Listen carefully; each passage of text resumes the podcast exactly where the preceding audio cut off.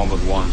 Well, I'm going anyway. Let's talk about something important. I don't have to tell you things are bad. Everybody knows things are bad. Put that coffee down. Coffee's for closers only. Everybody's out of work or scared of losing their job. You think I'm puffing with you? I am not puffing with you. And I'm here on a mission of mercy. Punks are running wild in the street. There's nobody anywhere who seems to know what to do, and there's no end to it. We know things are bad, worse than bad. A, B, C. I want you to get mad. Always be closing. You've got to say, I'm a human being. Damn it, my life has value. This is the Might to Anger podcast. I want you to get up now. I want all of you to get up out of your chairs. I want you to get up right now and go to the window, open it, and stick your head out and yell.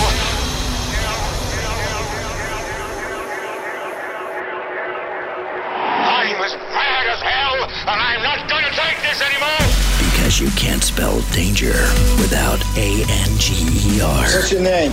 Oh, you. That's my name. This is the Mike to Anger podcast. That's my name. Now, here's Mike Danger. That's my name. Episode 8 of the Mike Anger podcast is on, and it's all about scotch. Thank you for listening at rochesterbuzz.com, also on aka MikeDanger.com. Today, Nathan Keeney is on with us. He is the man behind ScotchNoob.com, a website I stumbled across when I made the commitment, Nathan, to become a scotch drinker. Great. When when I grew up, beer was the easiest and most accessible beverage. You could get a lot of it. You could drink a lot of it. Uh, and I think as you grow older, you you refine your taste a little bit. Now, I have been kind of pulling back and scaling back on my beer consumption, but I felt now with I felt now might be the time to, to try drinking scotch. So I tried to do some research, talk to some friends who who drink scotch, did a little research online. That's when I stumbled across your site, scotchnoob.com, and I thought to myself, well, here's everything that I'm looking for resources, tips, guides. What made you decide to become a scotch drinker, Nathan? Well, um, it was a couple years ago, uh, about four years ago. Uh, my brother-in-law was taking a, a whiskey appreciation class, and uh, he he he was uh, getting really excited about it, and because he he never had uh, you know high-end whiskey either, uh, so he started sharing with me what he what he discovered in the bottles he was buying. And uh, at that time, you know, the whiskey I'd had before were things like Jim Beam and Jack Daniels, and to me, whiskey was just something disgusting that you drank as quickly as possible. Correct. Yeah, and so um, when he was sharing with me these uh, single malt scotches that he'd found, uh, I was just amazed at how how how high quality they were, how um, flavorful they were, and how they didn't just make my face scrub my eyes tear up like uh, Jack Daniels used to do. Um, so you know that that kind of opened my eyes to, to what was possible in the in the whiskey world, and uh, made me really want to explore more. Um, and as I started to explore more, I realized I wanted to share that experience with people. Uh, so I started uh, started the blog and started just sort of writing uh, my experiences. If I went to a bar and tried a new whiskey, I wanted to share um, with whoever wanted to listen what that experience was like and what I was learning as I went. One of the things, uh, one of the arguments that I heard immediately when I when I started to tell people I'm going to start drinking scotch was, ah, what about bourbon? No, drink bourbon. Um, and, and then other people like, well, yeah, I started drinking scotch when I started watching Mad Men. But Mad Men, uh, he's drinking that Canadian club whiskey, right? I mean, there's differences in all of these different types of whiskey, correct? Yes. Um, the, the biggest difference is going to be from the ingredients uh, used in the the beer that they make in order to distill, and of course in the local laws for the country in which or the region in which it, it's aged or, or uh, distilled. So obviously, Scotch has to come from Scotland, and it has a bunch of other rules. It has to be at least three years old. It has to be aged in oak barrels. Um, and in terms of single malt Scotch, it has to come from a single distillery. It can't be mixed with other things. Um, um, something like bourbon has to be made in the U.S. and uh, has a couple of similar similar rules, but it's also made from a combination of corn and uh, other grains, including rye. So that's that's kind of the big difference. Have you found recently in the last few years uh, since you've been blogging about Scotch, and I, I see your your headline on your blog is that this is Scotch talk for a new generation of Scotch drinkers, and I remember uh, watching the movie Swingers. Uh, many years ago, and and watching awkward Mikey in that movie try to order a Scotch, it was it was it looked like a challenge just ordering the drink, like he didn't know what he was talking about. And then you fast forward to um, to now, like I mentioned, Mad Men before. I mean, here's here's a group of cats that just make smoking and drinking look so casual and cool that it's almost impossible to think somebody wouldn't be influenced to at least try drinking scotch again. W- Do you find that in in the past few years there is uh, a new generation of scotch drinkers coming up that that aren't just it's not just a drink for your old man or your grandfather anymore, is it? Absolutely. Uh, in fact, uh, there's been kind of an explosion in um, in whiskey in general, but also Scotch in particular in the last five-ish years. Um, the, the the rates of consumption and the the, the prices and the, the sort of general fervor has just increased, um, you know, exponentially in that time. Um, they're calling it a whiskey boom. It actually happens cyclically. It happens every every 20 years or so. Um, whiskey and Scotch in particular become very popular, and all the distilleries struggle to keep up with the demand because, of course, you have to age all that whiskey, so you can't make a whole lot more as soon as, as soon as it all sells out. Um, and then those whiskey booms are often followed by whiskey busts, where it goes out of fashion, and everybody says, "Oh, that's what my grandpa drinks," you know. And um, right now, we're definitely in the midst of a whiskey boom. All the prices are going up. People are are going to to uh, liquor stores and asking for specific bottles that they're having trouble finding because they're uh, in such high demand that they're running out of them. Your website boasts that you you you review um, whiskeys that are under one hundred dollars. Do you find that that there's a big difference between the hundred dollar and under whiskeys, uh, or that that you really to really get some of these flavors and and and taste that you're talking about that you have to go with bottles that are more than a hundred bucks? Give me a comparison. Well, what I find, what I found when I first started, was that uh, anything below thirty dollars was going to be mostly priced for for mixing, for for adding to soda or ice or mixers. And those are your blended whiskeys, correct? Your blended scotches. yeah, blended Scotch or uh, inexpensive bourbon, things like that. Yeah. Yeah. Uh, the the good single malts start around thirty dollars, or they used to. Now they've gone up to about forty dollars. Um, the the bottles that really excited me when I first started were between forty and sixty. They were the twelve year old scotches for the most part. Uh, some slightly older, fourteen and sixteen year old scotches. Those were the ones that I felt I could afford, and that really offered me the flavor and the aroma and the the experience that I was looking for. I could you know kick back with a glass. I didn't feel guilty about drinking you know uh, a twelfth of a bottle that cost fifty dollars in one sitting. Um, as soon as you get up into the eighty and ninety dollar range, you're starting to talk about limited edition or older whiskeys. Um, things that have marginally increased value, increased um, taste and aroma, and sort of the flavors that only come from older uh, scotches that have spent more time in a barrel. Um, and those are certainly worth it when that's what you're looking for. But for everyday drinking, you know, that's, that's a little expensive. And then as soon as you go over the hundred dollar mark, you're starting to talk about uh, really specialty whiskeys, things that are coming from single casks that are um, difficult to find or that are exceptionally old. Um, something like the Macallan 18 year, for example. When I started, it was $120 a bottle, which was pricey, but it was kind of a special occasion whiskey. Now it's going up to nearly $200 a bottle, which is just way out of my price range. You, what, what do you do if you don't mind me asking? I'm a software developer. So you're on the West Coast, Mm-hmm. software Yeah, I live in San developer, and, and whiskey's just kind of become your hobby. Yeah, that's right.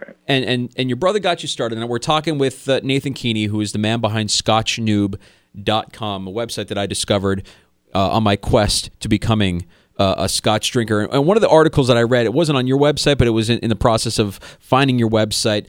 Uh, a, st- a story was told of of people who, and, and this was the case with me, who don't have a taste for Scotch or they, perceive that they don't. They, they believe that they don't have a, a taste for Scotch. My my first experience drinking Scotch was at a bar with a couple of buddies, and they ordered me uh, two fingers of Johnnie Walker Blue neat, and I'm looking at the glass like like I've, it's something I've never seen before. I don't know what I'm doing with this. Am I drinking it? Am I am I shooting it? Am I sipping it? And they're like, no, you sip it. So I sip it, and my mouth erupts into flame. And and I think to myself, I'm never drinking scotch. Why would anybody drink this? And then one of my buddy, the, one of the same guys that was out that bought me that ordered me that drink, uh, bought me a bottle of the Macallan 12 for for Christmas. And I thought, well, that's great. I'm never drinking it. So it left you know, it, it, stayed in my liquor cabinet mostly um, untouched. You know, with the exceptional, with the exception of, of a friend coming over, you know, wanted to have some. Uh, but you know, I tried it again uh, a couple of years ago. I just, you know, hey, let's just try it. Let me just try it again. And I same thing. So I'm like, I, you know, I know I'm going to have a problem with the taste. I just don't know if I have a taste for it because all I really drink is beer. I don't really even drink a lot of mixed drinks. Mm-hmm. And and then uh, I, I read this article, uh, I, and I don't know who the author was, but it basically talked about how his grandfather uh, taught him to drink scotch, and it was uh, a process. It was a 30 day process of starting with scotch on the rocks with some extra water added to it, you know, and, and slowly increasing the amount of scotch in the glass and decreasing the amount of ice and water in the glass to the point where, with, with a blended scotch, to the point where uh, you're able to drink the blended scotch neat, and then you're ready to try a single malt scotch. But whatever you do, don't put water or ice in that single malt scotch. And, and you would disagree with that, right? I mean, there really is no right or wrong way to learn to drink scotch, is there? No, that's right. I mean, anything that uh, anything that you enjoy, you know, you shouldn't let anybody tell you that you're doing it wrong if you're enjoying it. Um, the one thing I tell people when they ask me this question, you know, how should I drink it? Is there a right way? Is there a wrong way? What I say is as long as you try all of the various ways to do it, as long as you heed the advice and try one way and try it another, then, you know, you can decide for yourself what you prefer, what you like to drink. Um, you know, if you want to buy a single malt and put ice on it, then go right ahead. But make sure you try it without ice first to see if it's any better for you. I'm having a hard time pronouncing some of these scotches that you have listed on your website. What's the trick? How do I pronounce? Is it? It's the Balvenie. It's Balvenie. Yeah. Balvenie, Lagavulin. Mm-hmm. Uh, Glenmorangie. Yep. Really? I'm getting these right. Yeah, you got them right. Laphroaig. Yeah, that's right. Glendronach. Glendronach. Uh, that one's Glendronach. Glendronach. Mm-hmm. I'm doing okay. So maybe I just got to get my. Uh, I just got to think Scottish when I'm trying to read these. There's one here with right. Aberlour. Uh, bu- I don't know what that is. Aberlour. Uh, bu- what, help me out. That one's Aberlour A'bunadh. Yeah, there's a D next to an H. I don't know what that sound is. Yeah, yeah a lot of those. Uh, a lot of the, the names come from um, local local places and landmarks in Scotland. So they'll uh, often a, a distillery will name a whiskey or name the distillery itself after a local mountain or a river or a valley or um, a castle, things like that. And a lot of those names are are old Scotch Gaelic. Uh, so that's why you see all these crazy names. And there are some some worse ones. There's like um, Bunnahabhain, which is doesn't look anything like how it sounds. Mm-hmm. Um, um, things like that what is um I mean, your website goes in depth and in detail in, in every single bottle that you review. And and you know, you're pretty you're pretty open and honest about whether or not you think this is something somebody should drink or not. Many of these mm-hmm. scotches fall under the not recommended uh, heading. What what is what is it that makes a scotch in your mind just unsuitable to drink that you wouldn't recommend to a friend? Um, you, well, the way I do my rating system, um, I, I think in terms of is the is the whiskey that I'm drinking. First of all, is it worth what was charged for it? Mm-hmm. Is it worth what they're asking for it? Because I feel like the best Scotch in the world, you know, can be six hundred dollars a bottle or a thousand dollars a bottle, and I'm not going to recommend that to anybody because you know people are not going to go out and grab a bottle. It's six hundred dollars. Excuse me. Um, so that's the first thing I consider. The second thing I consider is is it in in the category that it exists in. So if it's if it's been aged in sherry barrels, for example, it's going to have kind of a standard uh, set of of characters, uh, set of notes and, and aromas. You know, it, is it better than similar sherry aged whiskeys in this category? Um, you know, is there a better alternative out there? And if there is, if I've had something before that's similarly priced, that's in a very similar category, and then it's better, then I'm not going to recommend this one. About how many bottles do you think you've reviewed over the course of the last three or four years that you've done ScotchNoob.com? Uh, I have about 185 reviews now, and I've probably tasted maybe 30 more than that that I didn't review. Didn't review because they fell uh, out of the criteria that it should be a bottle under hundred dollars.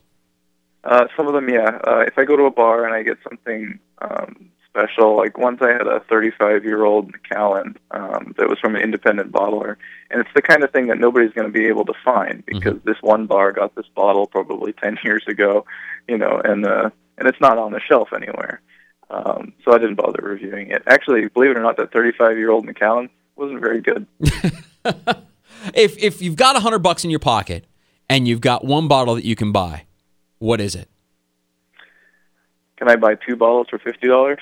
So you're a value shopper. No, just buy one, the best one that you can get for under hundred dollars. Under a hundred. Um, let's see, probably. Well, my favorite peated Scotch under a hundred dollars is uh, the Ardbeg Corryvreckan. Explain that. Explain peated because that's that's a term that get, that I hear a lot when I'm re- and read a lot when I'm uh, reading about Scotch. That's the smokiness to to the the Scotch, right? Yes, and there's there's two ways that a whiskey can get peat in it. One is from the water that they use, because when whiskey is distilled and aged in a barrel, it's very very high proof, uh, between 65 and 80 percent alcohol.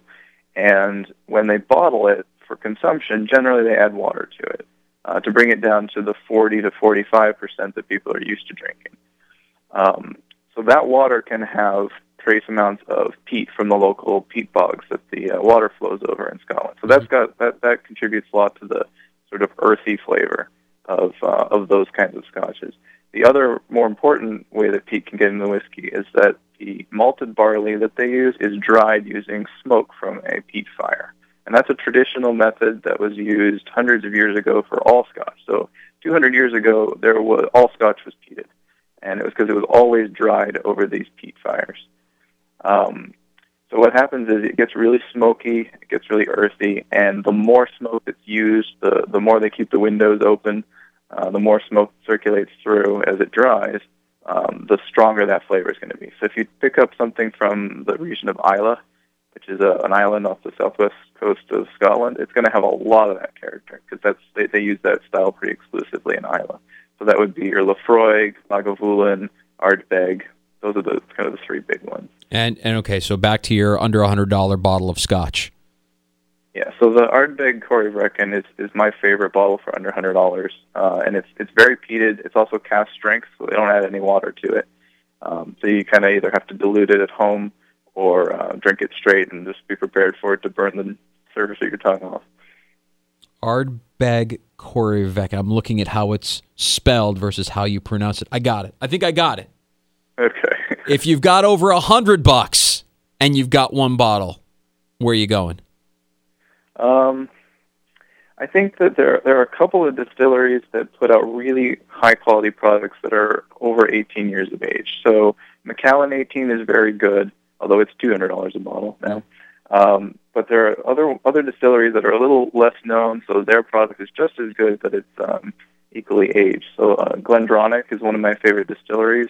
Uh, they have an 18 and a 21 year old that are over $100, and I think that's probably what I would spend it on. Glendronach on over. Okay, I got my Macallan 12 uh, waiting for me at home because I'm just I'm I'm I feel like it's my training wheels. It's the only bottle that I've ever had, and I want to make sure that I'm committed and that I do enjoy the taste uh, before I, I go exploring into other uh, other distillers and other bottles of, of Scotch. Is that a good strategy? What do you think? Uh, yeah, I mean that's kind of how I started. I, I tried one or two things with with my brother-in-law, and then he helped me choose uh, two bottles that I bought, and I you know I worked my way through those bottles and sort of acquired a taste for them. Um, you know, learned to distinguish uh, the difference between them, and then once I'd finished those, I was ready to branch out. I was ready, ready to try as many new things as I could um, before deciding on my next purchase. For anybody who is uh, looking to get into scotch, start drinking scotch as an alternative to just drinking beer all the time or mixed drinks all the time. Uh, scotchnoob.com is the website. Nathan Keeney is who I'm speaking with. And Nathan, what would you suggest to that person, that that person that may be thinking, you know what, I'm going to start drinking scotch? Where do you start? Um, the first thing to do before you buy anything would be to go to find a local bar that's got more than just the the basic uh, uh, liquor on the shelf. So find find a bar that serves. Uh, you know, Macallan 12 is a good place to start. Uh, anything from the Balvenie is a good place, and those are pretty pretty widely distributed. Um, anything except Glenlivet and Glenfiddich, which are, are good, but they're not not great introductions because they're a little rough and they're they're on the cheap side. Um, the 12 year olds. Uh, so you find a bar, find you know any any of those sort of lower end, but but not the the bottom, uh, and make sure it's a single malt Scotch uh, instead of a blend, and order a glass of it neat or straight which means no water, no ice. Um, and then take a sip and hold it in your mouth. Uh, this is kind of the best advice I ever received when I was first starting out. Don't try to swallow it right away. Don't shoot it. Uh, don't try to get it out of your mouth as quickly as you can. Let it actually burn on your tongue, and it will burn. It'll make your eyes water a little bit, but let it burn for at least 10 seconds. Just let it sit there, and then swish it around your mouth. Uh, taste it. Um, you know, see see if you can determine something other than just alcohol flavors because there's going to be flavors from the wood. There might be some vanilla. There might be some uh, fruity flavors, and then swallow it. And what you'll find is when you hold it in your mouth for a while and let it burn, and then swallow it, it won't sear your throat like uh, like a shot does, and that allows you to continue tasting it and not shudder and push the glass away.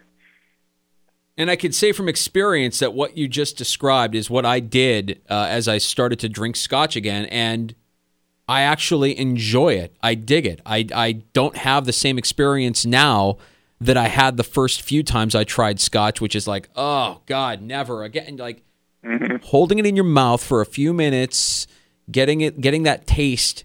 At, you know, it doesn't burn as bad, and you can taste some of the differences uh, uh, of the flavors that are that are in any particular scotch. Mm-hmm. Nathan, I really uh, appreciate you taking time out of your day. I know you're probably very busy with with everything you got. Your day is just starting, so taking time out to talk to us on the Mike Danger podcast today. It's uh, Nathan Keeney from ScotchNoob.com. If you're into Scotch. Uh, whether you're starting out or you're not, I, I suggest it. It's a great website. It's a great resource. You've done an unbelievable job with it. Congratulations.